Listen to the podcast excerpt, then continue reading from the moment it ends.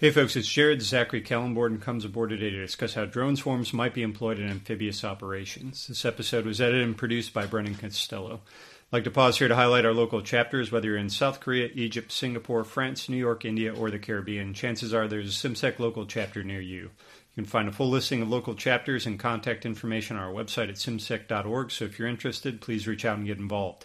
Finally, I want to take the opportunity to recommend our partners in the CIMSEC Podcast Network, the Bilge Pumps. You can find Alex, Jamie Drach, and a pile of Irn Bru bottles wherever you download your podcasts. And with that, Kimmersman. You're listening to Sea Control, hosted by the Center for International Maritime Security.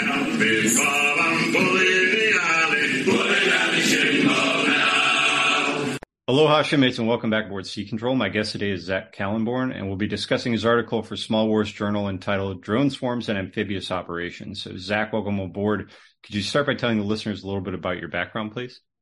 Yeah, sure thing. Um, and actually, first off, I just want to say thanks for having me on the podcast. You know, it's uh, an interesting uh, change. One of the first articles I actually wrote was for uh, CIMSEC uh, around uh, drone swarms for the uh, Future Capital Ship Week a few years ago. So interesting to come back now. So, for my background, um, a little bit of excessive titles at this point. So, I'm an adjunct fellow, non-resident with the Center for Center for Strategic International Studies. I'm a policy fellow at the Schar School of Policy and Government. I'm a fellow at the National Institute for Deterrence Studies. I'm a research affiliate at the University of Maryland. Uh, my personal favorite is um, officially proclaimed U.S. Army mad scientist. And I also do uh, national security consulting on the top. About uh, 60 publications or so at this point covering autonomous weapons, drone swarms, weapons of mass destruction, apocalyptic terrorism, everywhere from parameters, terrorism political violence, a piece coming out in Joint Force Quarterly soon, War on the Rock, Defense One, Non-Proliferation Review, et cetera, et cetera.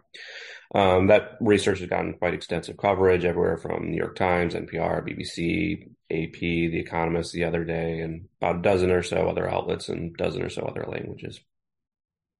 Well, thank you for coming on. Uh, typically, we link to like some of our guests' past publications, but that might that list might be slightly too lengthy in this instance here. But we appreciate you being here, Jack, uh, today, Zach. And uh, as a reminder, listeners, all opinions are our own and not reflective of any of the institutions with which we might be otherwise associated.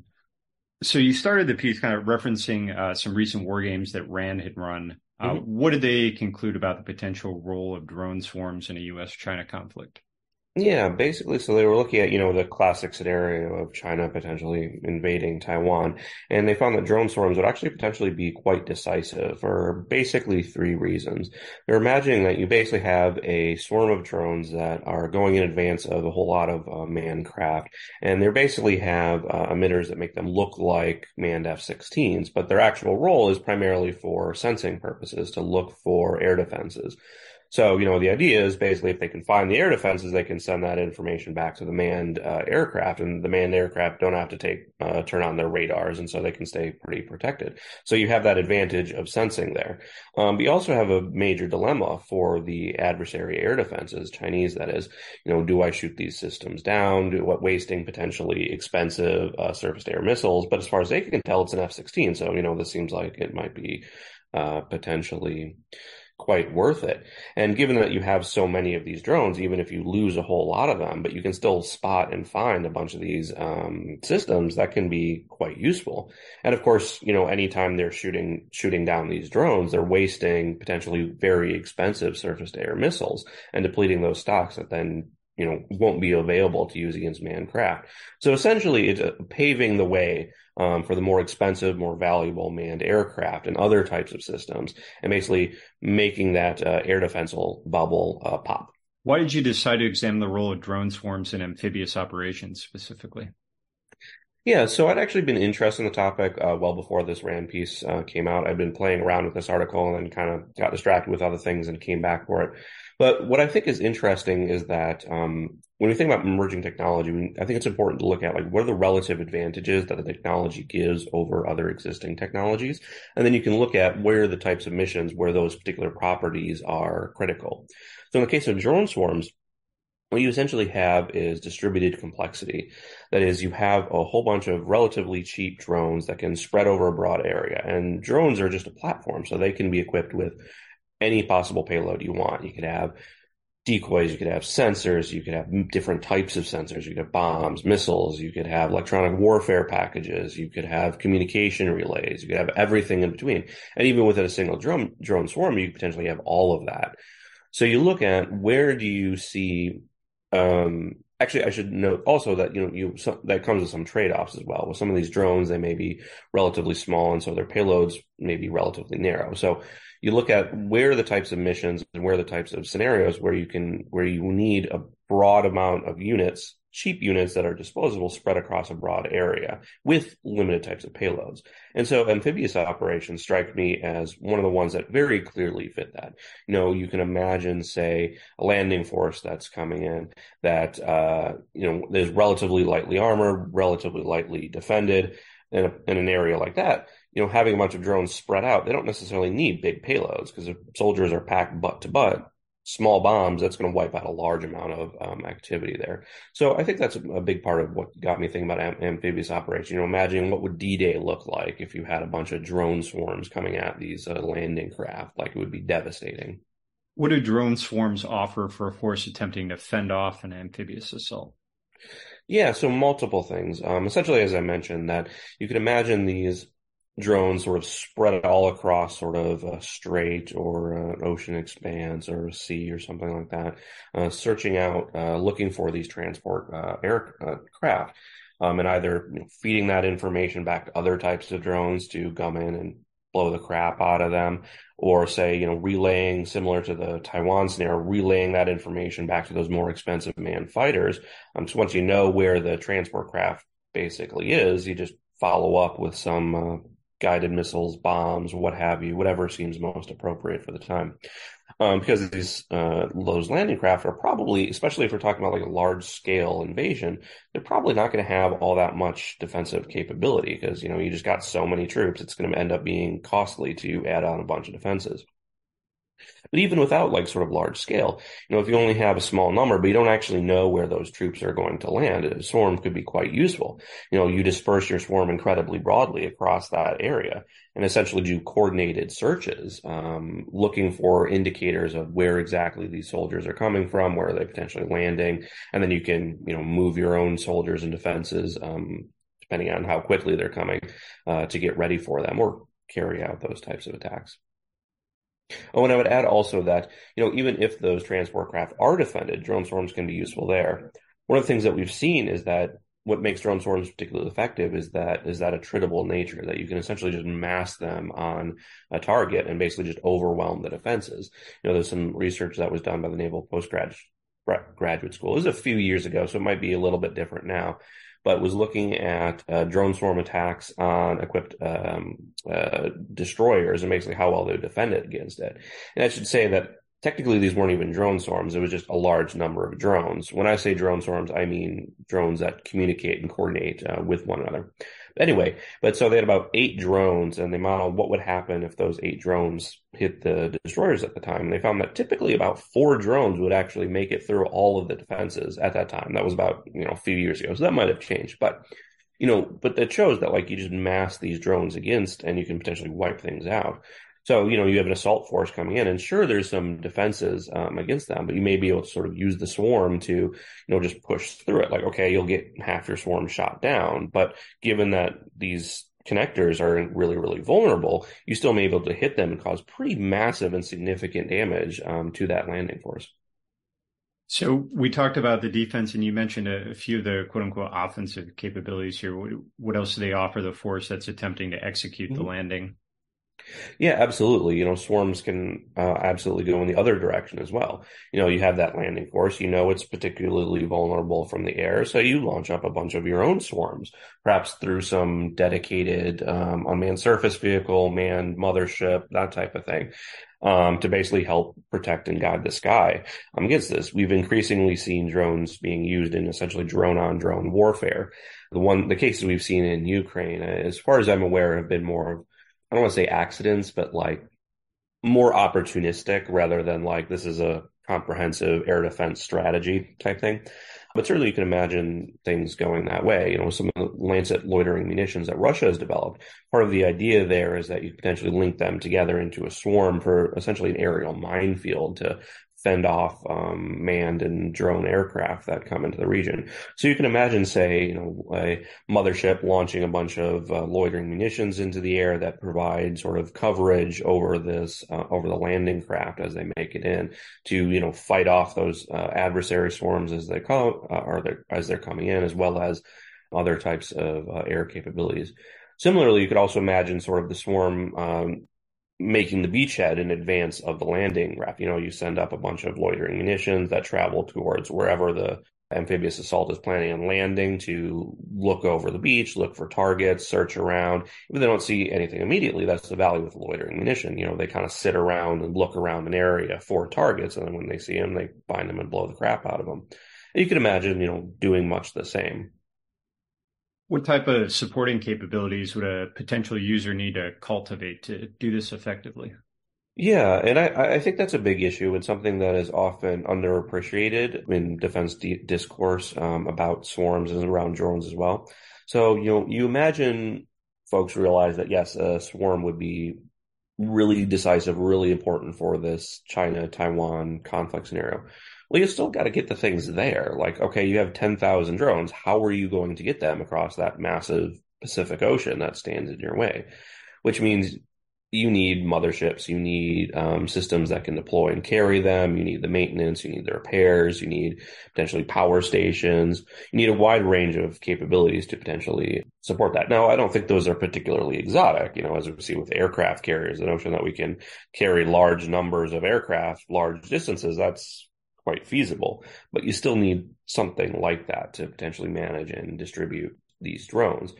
The challenge, of course, is that as you have these uh, increasing motherships, they also become vulnerabilities, right? Because if you have, say, we have three or four of these motherships that collectively carry 10,000 drones, that means that if you wipe out just those three to four targets, you've now wiped out 10,000 drones. So you may not necessarily need to hit every single drone. You just hit those motherships and you wipe out large amounts.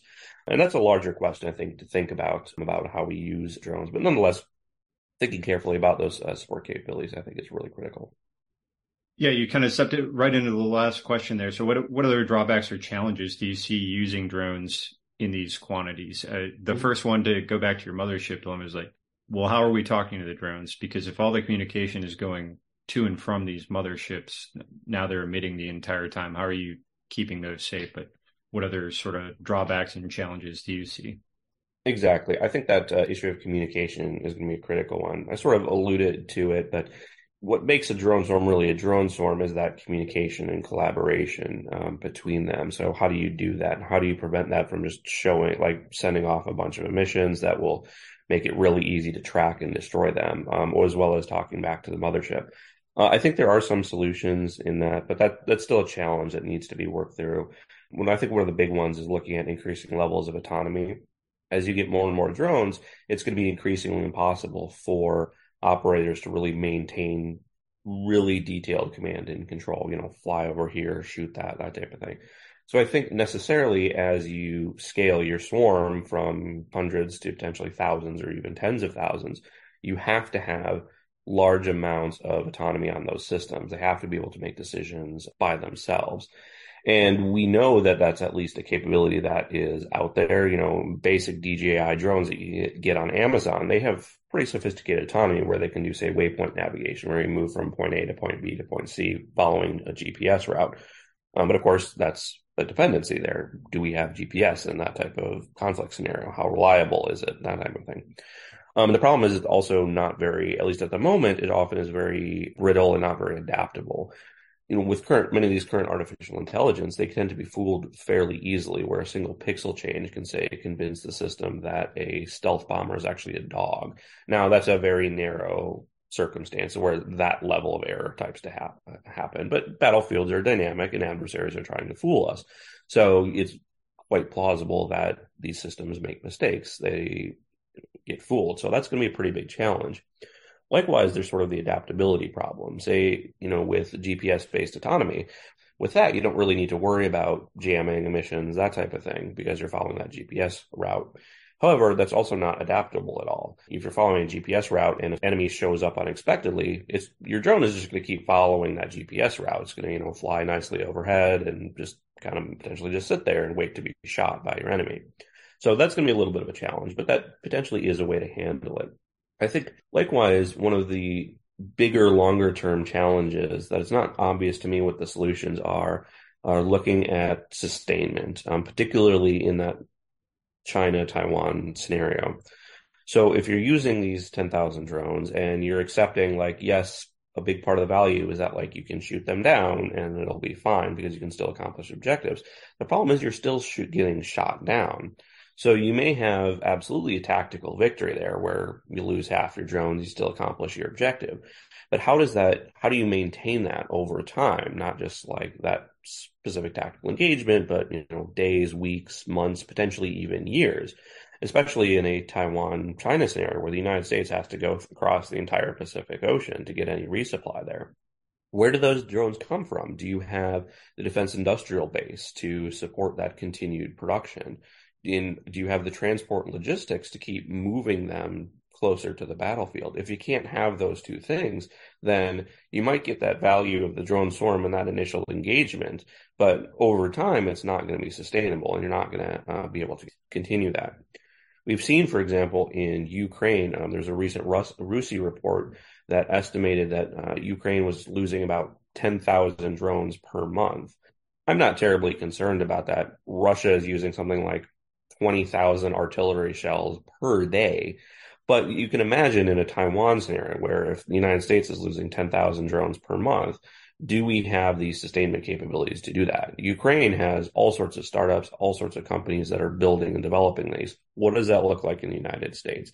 How are we getting those systems across the ocean to get there? That's going to be a critical challenge, I think.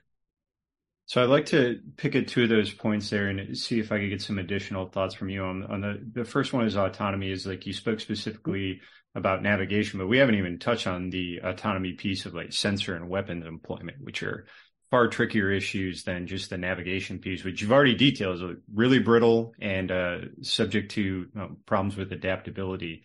But uh, do you have any thoughts about like, the sensor and the weapons employment part of that? Because eventually, I think a commander who's making a what amounts to a political decision to employ a weapon, depending on the scenario, is going to want a human being in the loop pressing a button or at least like making a calculated decision to employ a weapon against the enemy.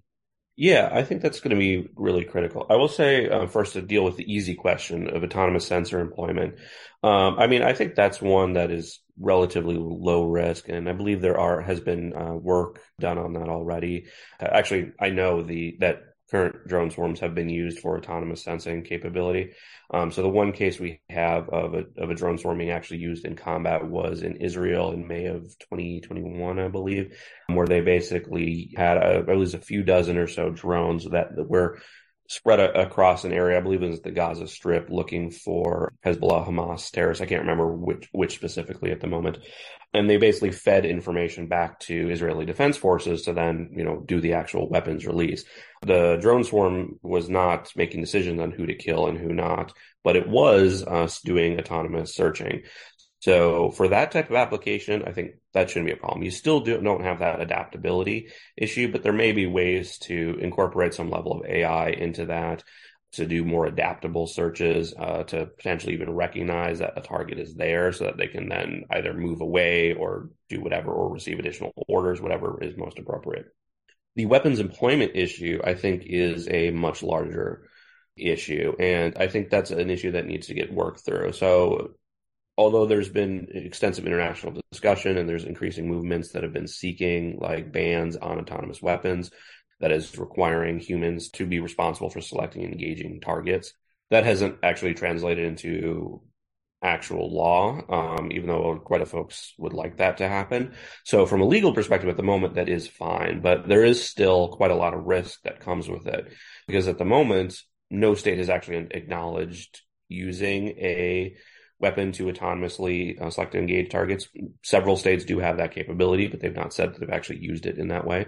So, you know, that might be a deterrent from the United States actually using them. They don't, we may not want to deal with all of the massive international uh, information warfare type things that may come with that, getting global attention like, oh, hey, look, you're using that.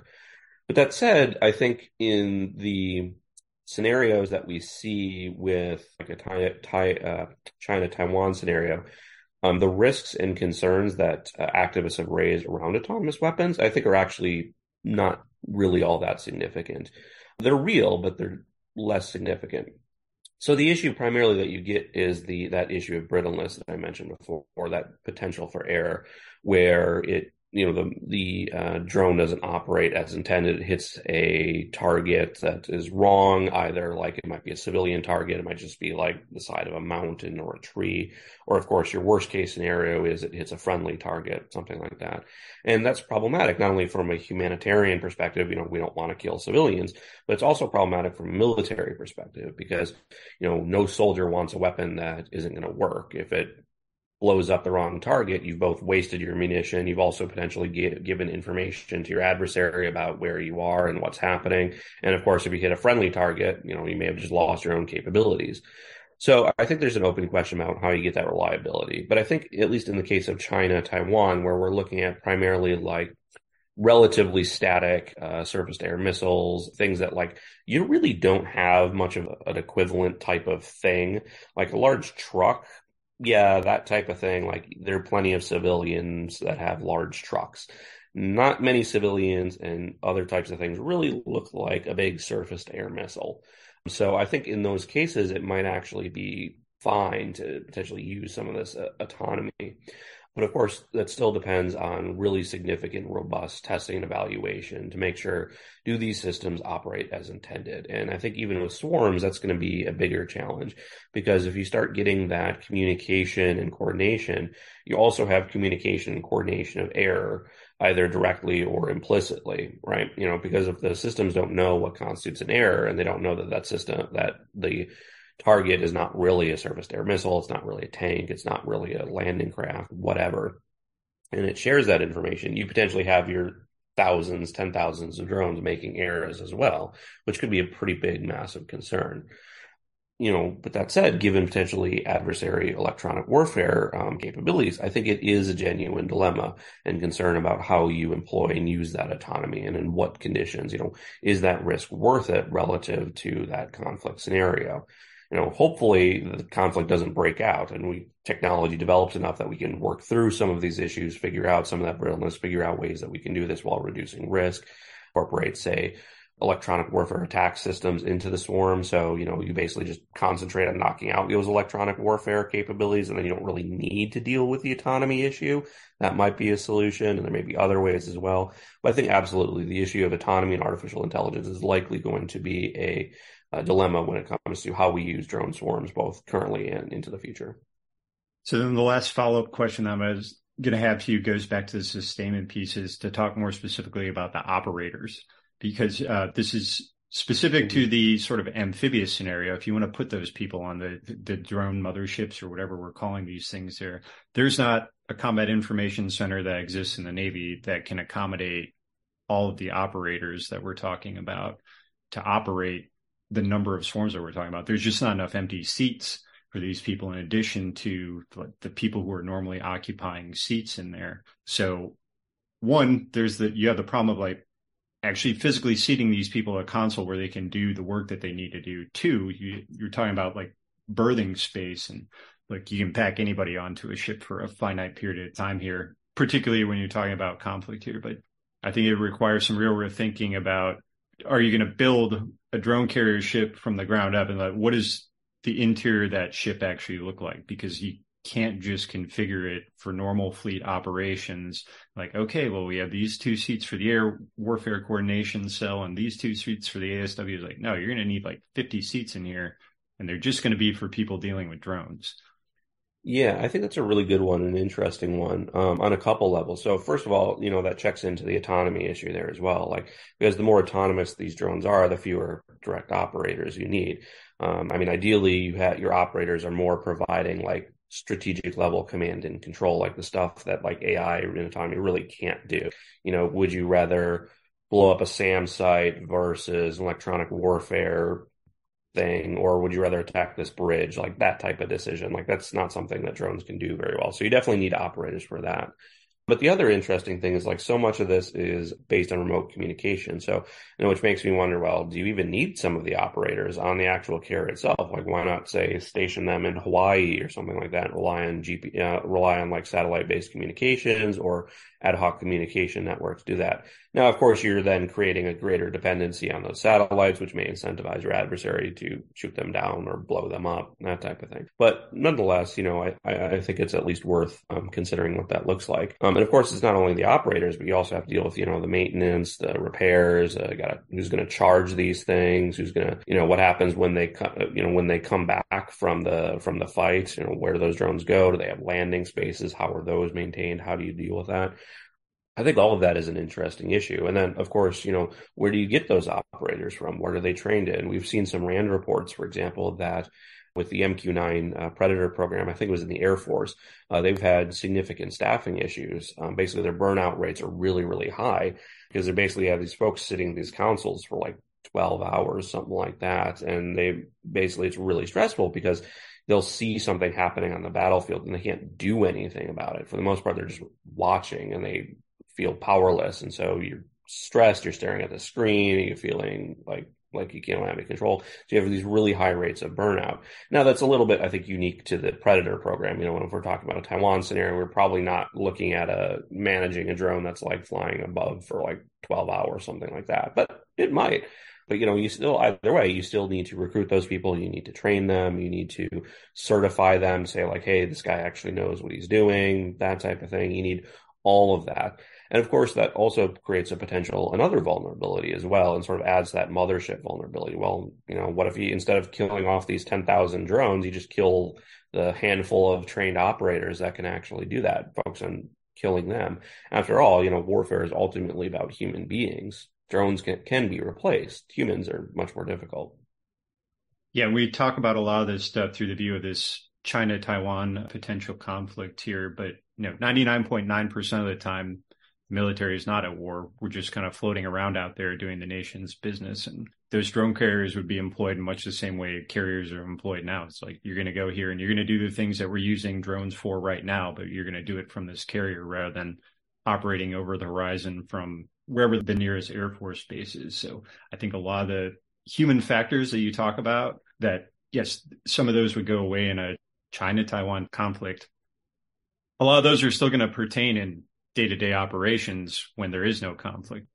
Exactly. And I think it's how it interacts with conflict is also a very important and interesting question, you know, because if we say start having drones be primarily over the horizon operations, um, I think an interesting, important issue that hasn't gotten nearly enough thought is how does that affect escalation dynamics? Because if you basically move all your drone operators to a city in Hawaii, like near Honolulu or something, that creates pretty strong incentives to very quickly do focus on homeland style attacks because you know knocking down those drones isn't going to do much damage. Like if i'm trying to prevent the united states from doing this or like impose costs then drone like knocking down some drones those are replaceable. Instead i want to go hit those operators in honolulu and hawaii wherever. And if those are near city centers you're pretty quickly getting to direct attacks on homeland heavily populated urban infrastructure. And that could pretty uh, quickly escalate conflicts and create all sorts of problems. Could be good for our soft friends, you know, because they're like, okay, well, that's a good mission for the special operations forces instead. But nonetheless, I think it uh, creates some scary dilemmas for uh, future warfare. Well, I'm sorry that's all that we have time for today. I'd like to thank my guest, Zach Kallenborn. Zach, where can we find you online and what are you working on next? Yeah, so first off, thanks for having me. Um, so I'm all over the place. I'm on Twitter, uh, primarily LinkedIn is where I do most of the postings. Um, you can also just follow me on my website. I have a newsletter where I basically just spit out wherever I write. In terms of what I'm working on next, so I was quite excited that yesterday I just uh, got the final acceptance for a peer reviewed piece looking at whether terrorists could literally destroy off all of humanity. Pretty excited to share that one. Closer to this space and a little bit more, uh, I don't want to say realistic, but a little bit more immediate. I have a piece finishing up peer review at a Joint Force Quarterly looking at drone counter countermeasures. You know, as we see drones become increasingly important, so too are the ability to shoot them down, which also means your ability to secure your drones against those capabilities is also really critical too. So that's a particular one that I'm really excited to share. Well, we look forward to seeing both of those out in print. And thank you again for joining us. To listeners, thanks for tuning in. We'll see you next time.